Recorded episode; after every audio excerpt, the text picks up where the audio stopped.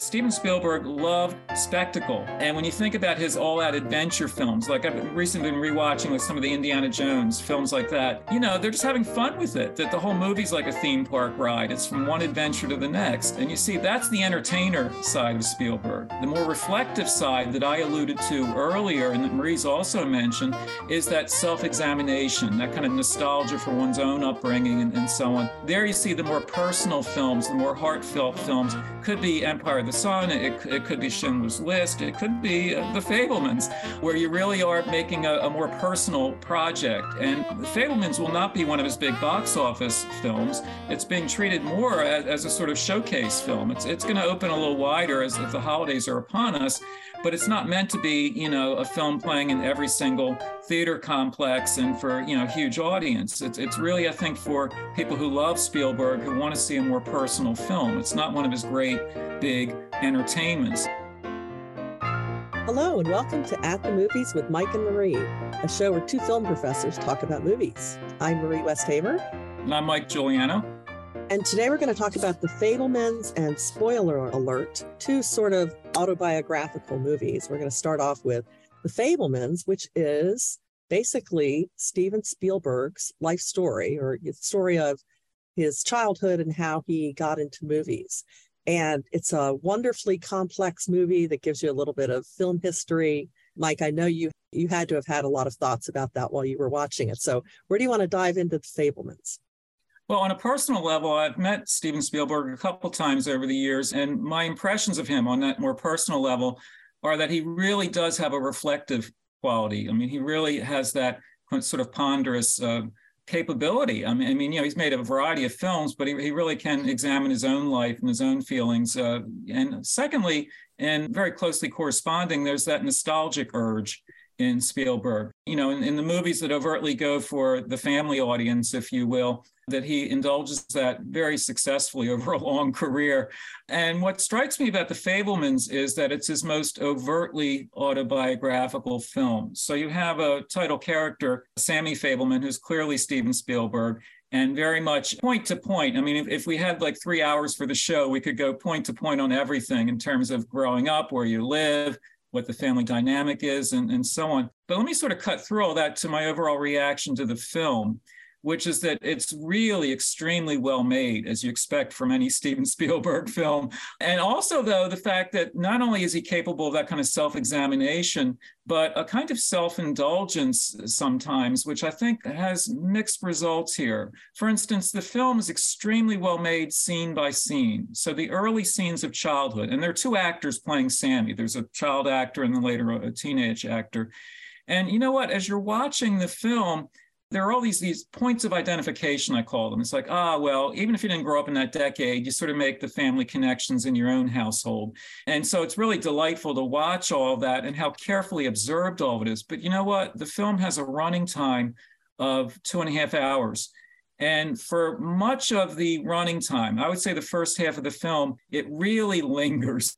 Now, again, if you showed me a single scene from early in the film, I'd say, it's wonderful. Look at the set dressing, look at the costumes, watch the actors, on and on, all the things that make for a good film. But in the aggregate, it is really slow moving. And I'm not usually one to complain about a film being too slow, because I sometimes like to really settle in that way. But this film really kind of crawls along for a while. There's not much actual story as in narrative tension in the early scenes. It's Spielberg, yes, self-examination, yes, indulging in the nostalgia for his own upbringing. But at a certain point, I'm thinking there's no one to rein him in here.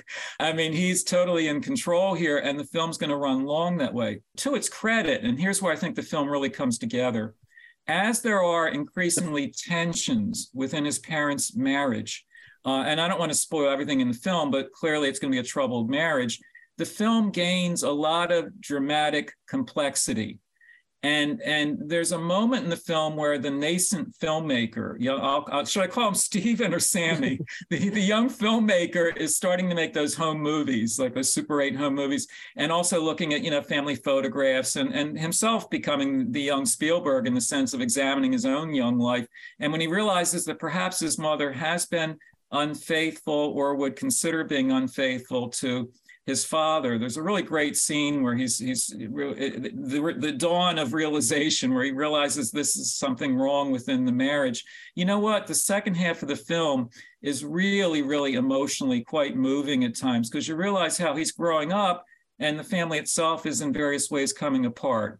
And that's where there's more complexity here. So even though Spielberg always has that tendency to kind of indulge the nostalgia, to wax sentimental, to have the upbeat ending, this sort of obligatory thing. Yeah, those trademarks are there for a family entertainment, but it has more nuance, I would say, more complexity than most similar films. So on balance, I've been recommending this film to everybody because it's so well made and it is so heartfelt. And you just have to bear with it, have the patience for those early scenes. And they're always enjoyable to watch, but you just realize you should settle into your chair and just realize it gets more complicated as it goes along. What do you think, Marie? I agree with everything that you said. And I think it's very hard when you're doing your own life story to edit it down. You know, that's just a very, like, everything mattered. You know, it's like excising a story from your own life. Now, Seth Rogen said that every time he would do a scene that was really emotional, Steven Spielberg would be very choked up and he would ask him, is this, you know, like what really happened? And he said, yes, Seth Rogen said, 100% of the time. So I think he was really trying to recreate the past and trying to be accurate about it, but it's very vulnerable. And my question watching it was, wow, I wonder what his family thought about him doing this. And it turns out I was reading up about it and they were, you know, hounding him for years. When are you going to write? When are you going to do a movie about our family? When are you going to do our story? And he decided to do it while we were all in COVID-19 lockdown. So I guess it's one of those times, you know, you go into yourself, you know, you start ruminating. You start writing, and then you come up with something like The Fabelmans. And I think it's interesting how it does do that sort of coming of age story where, you know, at what point do you start seeing your parents as, you know, individuals and human beings and not just your parents? And that's done, I think, very deftly. And I will say, yes, you need to hang in there all the way till the end, if only to see David Lynch play John Ford. It's one of the most striking bits of casting I've seen in a long, long time. And like a lot of people, when I went to see the film, I didn't know who would be playing John Ford. They sort of kept that under wraps. And in fact, the early reviews kept the secret too. The fact that of all the likely suspects, you would not be putting forward that name, but he's terrific, actually. And for any movie buff, it's an absolute must-see, not just the film itself, because Spielberg's such an important filmmaker, but the scenes that Marie is alluding to, because as his professional career begins in Los Angeles, he, as a very young filmmaker still working in television, has a chance to meet the great John Ford. Everything about that scene is letter perfect, not just the performance as John Ford, but the posters on the wall, the moment at which Sammy doesn't initially realize which famous director he's about to meet, but the moment he realizes that, oh my goodness, this is something that will be excerpted in any future autobiographical treatment of that Spielberg has, or any kind of documentary about him. It's one of those moments. And certainly, like, you know, if you were teaching a course where you wanted to talk about John Ford, isn't the kind of scene you'd want to sort of lift out and show to your students, don't you think, Marie? It's one of those just ideal 10-minute segments. It is absolutely, like she said, it is pitch perfect. And apparently they got David Lynch to agree to do it by promising him that there would be Cheetos on set. And I also like the fact that, you know, he gives him some advice by pointing things out in some paintings. And, you know, David Lynch is a painter. So it was, I don't know, just nice on so many levels, that particular scene. Also, it's just shocking, you know, to see, wow, what would it be like to be a young filmmaker? You're not Steven Spielberg yet. You're just a young guy who has something to try to pursue. And you meet John Ford. Well, you know what? John Ford enjoyed being difficult. I remember I was talking once with Peter Bogdanovich, who had made a documentary film about John Ford and had written about him extensively.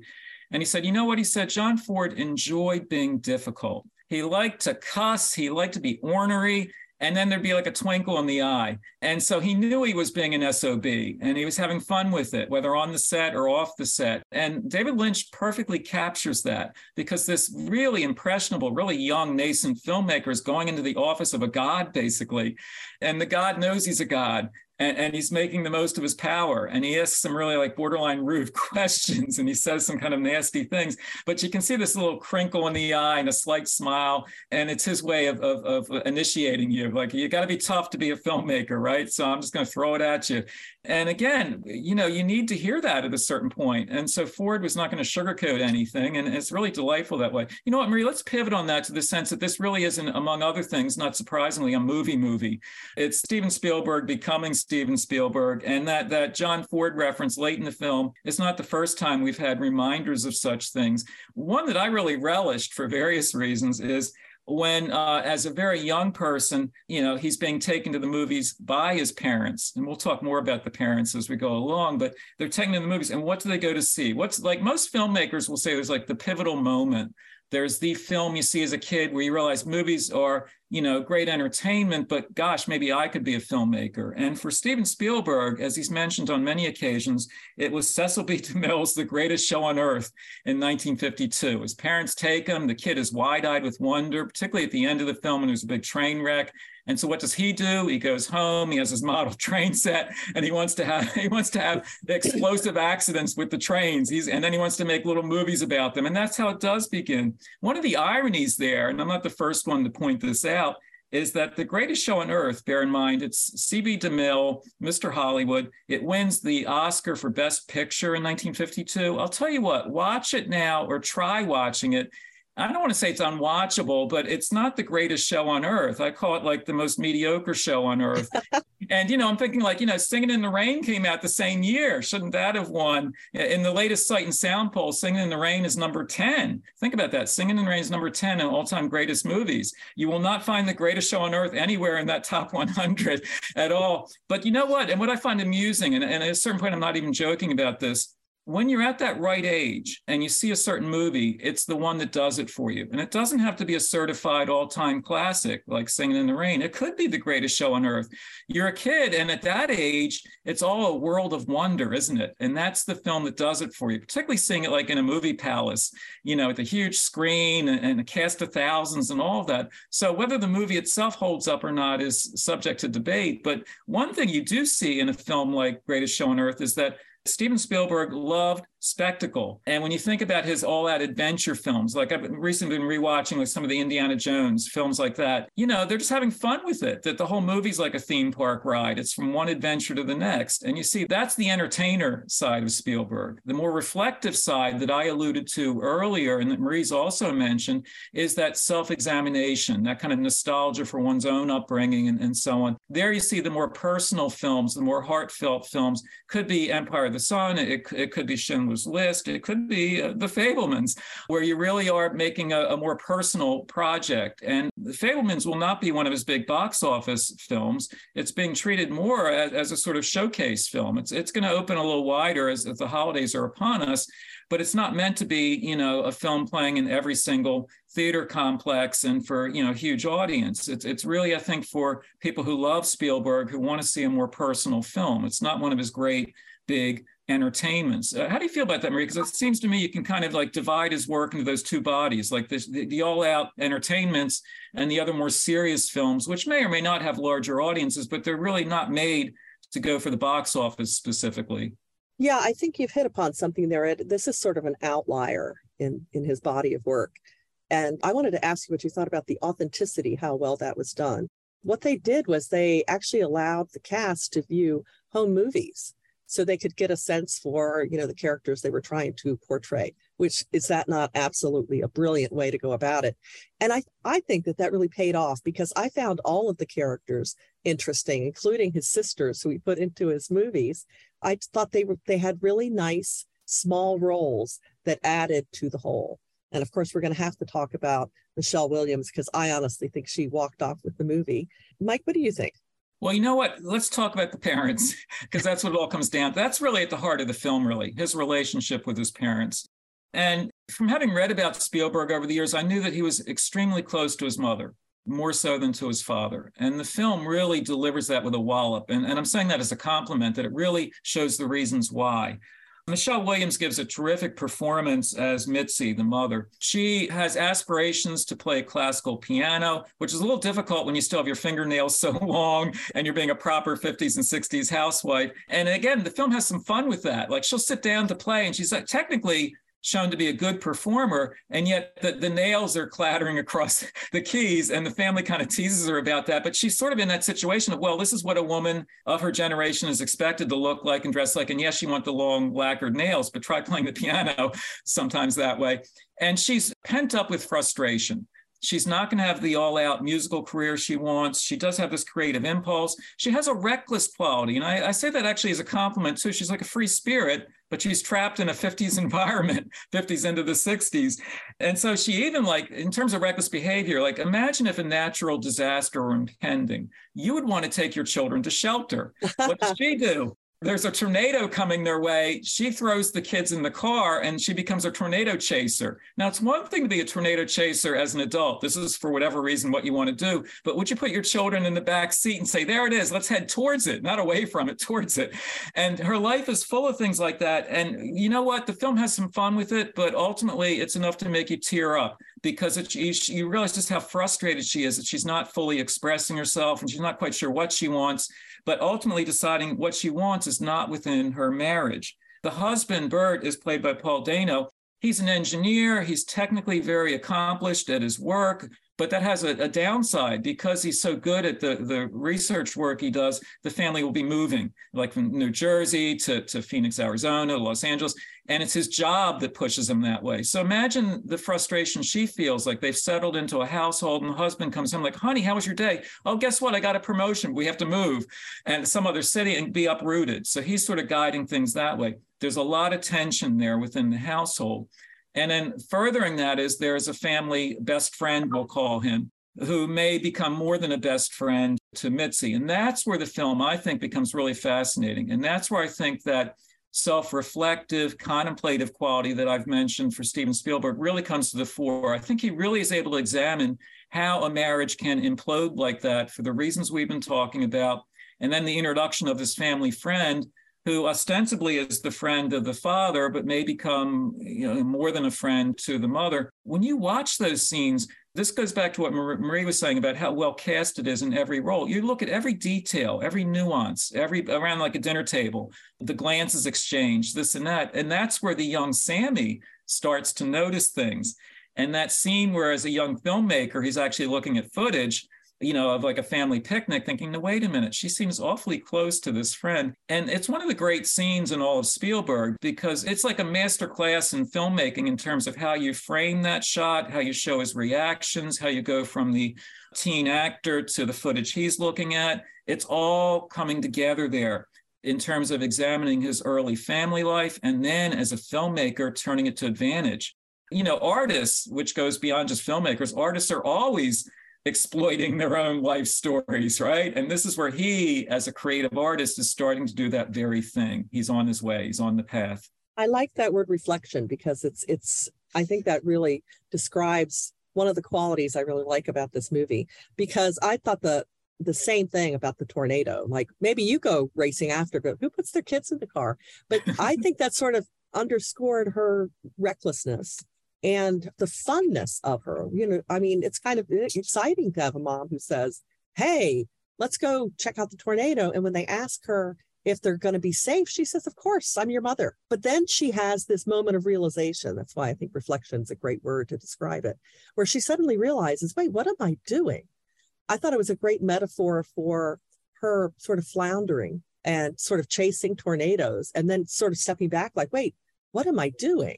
So I thought that was a brilliant moment of why she was a very exciting parent, but also, like any person, especially impulsive people, there are those moments where you suddenly catch yourself and start asking yourself why you are doing the things that you're doing. Also, I thought that it was clever to show the downside of keeping footage of events, because when you go back and stop them and replay them, yeah, you could see things you didn't see the first time around when you were in the moment. So, Mike, before we move on to the next movie, I wanted to make sure I asked you how you thought this stacked up to something like Roma, and if you think this is going to be a contender for the Academy Awards. Well, you know, I usually hesitate to look into that crystal ball because I don't like to be wrong. But this is a case where I'll say with Steven Spielberg, you can just assume he'll get nominations in major categories here. Michelle Williams, I think, definitely will be nominated. The film itself is likely to get quite a few nominations. Whether it wins or not, who knows? But, you know, the thing is, this is a film he wanted to make. I mean, this is something he's doing because he wants to do it. And so, honestly, whether it cleans up at the Oscars or not, it certainly goes on the short list of films that you have to talk about when you talk about his career. You know what I mean? You can talk about the great entertainments. You can then talk about more personal films. This is on the personal side. And it's just so well made and so heartfelt that it's just an integral part of any discussion, I would say, of Steven Spielberg. Well, let's move on to the spoiler alert. And I'm going to open by saying that I thought this was the movie that bros wanted to be. It's a dramedy, but it's got a lot of funny moments in it, based on a true story about a romance between two guys, which, you know, spoiler alert, ends, you know, in a sad, sad way. Mike, what did you think about spoiler alert? Well, I had very mixed feelings about it. And of course, we've all been joking about all the spoiler alerts within spoiler alert, but just based on the promotion for the film and what you know from the very first scene of the film, scenes of the film, you know, it's going to be cancer themed in a lot of ways. And emotionally, that works really well, because after all, you have a romance, and then one of the partners is going to have cancer, and then the film is tracking that. And it really, really does get to you in that respect. Here's where I had mixed feelings about it. And this is where I have to go into a little more detail. The protagonist, or one of the two protagonists, Michael Osiello, this is very much based on real life. It's a memoir, essentially. And he's played by Jim Parsons. And of course, Parsons is best known for those 12 seasons on Big Bang Theory. So you think of TV sitcoms. Well, wouldn't you know, this character within the film, Michael, is a writer for TV Guide. And he oftentimes is writing about, guess what, family sitcoms. And he's sort of trapped in a sort of perpetual adolescence. Like, he has this hobby of collecting Smurf figures, like filling the apartment, and all these ways in which he's sort of the child man, if you will. He stayed within that sitcom world. And as he tells his life story and his romance with Kit, played by Ben Aldridge, as he tells that story, Michael periodically fantasizes like family sitcoms that would somehow play off of his own reality. And so, you know, you see his upbringing as to this fantasized family sitcom and how that plays out that way. So that's all. It's oftentimes very funny that way. The character is fully realized in that respect. Here's where I had some reservations about it. Because it so much involves what I call a sitcom sensibility, I don't think the film ever entirely shakes that off. So even in some of the later scenes where, again, the cancer themes, they really do emotionally get to you. But by the same token, Jim Parsons, while he's convincing, in many of those scenes, I still feel like he's somehow playing in a sitcom. I still didn't feel like entirely persuaded by the performance and by the dynamics of it. And it ultimately seemed kind of contrived that way. So again, much of that cancer narrative did seem in some ways overly formulaic, even in terms of how that's going to go. For me, the saving grace in some ways would have been the performances by some of the secondary characters, specifically Kit, the partner's parents, played by Sally Field and Bill Irwin. You know, I've interviewed both of them over the years. I admire their careers tremendously. And although they don't have a lot of screen time here, they make the most of it. It's one of the great late, I don't want to say late career, because Sally Field hopefully has a lot of movies ahead of her, but it's one of the great recent Sally Field performances. And Bill Irwin is always reliable in whatever he does. But when you watch the dexterity of their performances, because they are parents who, first of all, have to come to terms with the sexuality of their son. He's been closeted, and they only find out very late in the game as to his identity. And the way that's handled in the film is really beautifully realized. It's like a family dinner table, and we all know what the narrative would be there. So the camera cuts outside of the house, and you see it through the window, essentially in pantomime. A reminder that Bill Irwin is one of our great physical comedians in the Buster Keaton mode of a silent comedian. And to show people just through the gestures and what we know the words would be is really, I thought, a brilliant stroke of filmmaking there as to how to have that coming out scene, basically, of the parents. But what I also admired so much was then how the parents reacted to it. They kind of take it in stride, like, geez, is that it? Why didn't you tell us sooner? You know, it's just Sally Field's character. You know, I called you and say, honey, what's new? And you couldn't tell me that's what's new. You know, and it's like so true to life that way.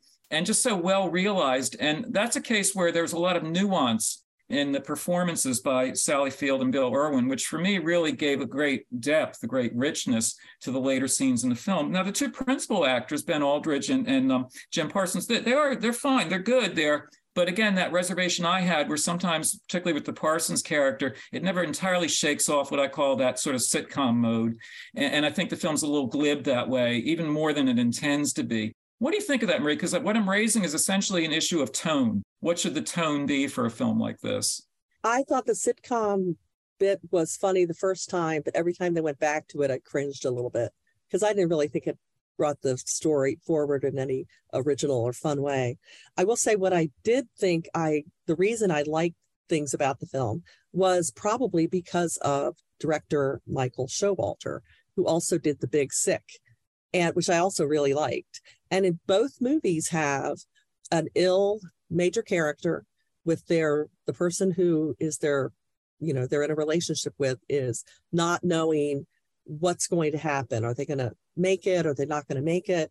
And, I loved Sally Field in this movie, but Holly Hunter plays a very similar kind of character in The Big Sick. The stalwart mother, with the salty tongue and funny quips and surprising moments of gentleness.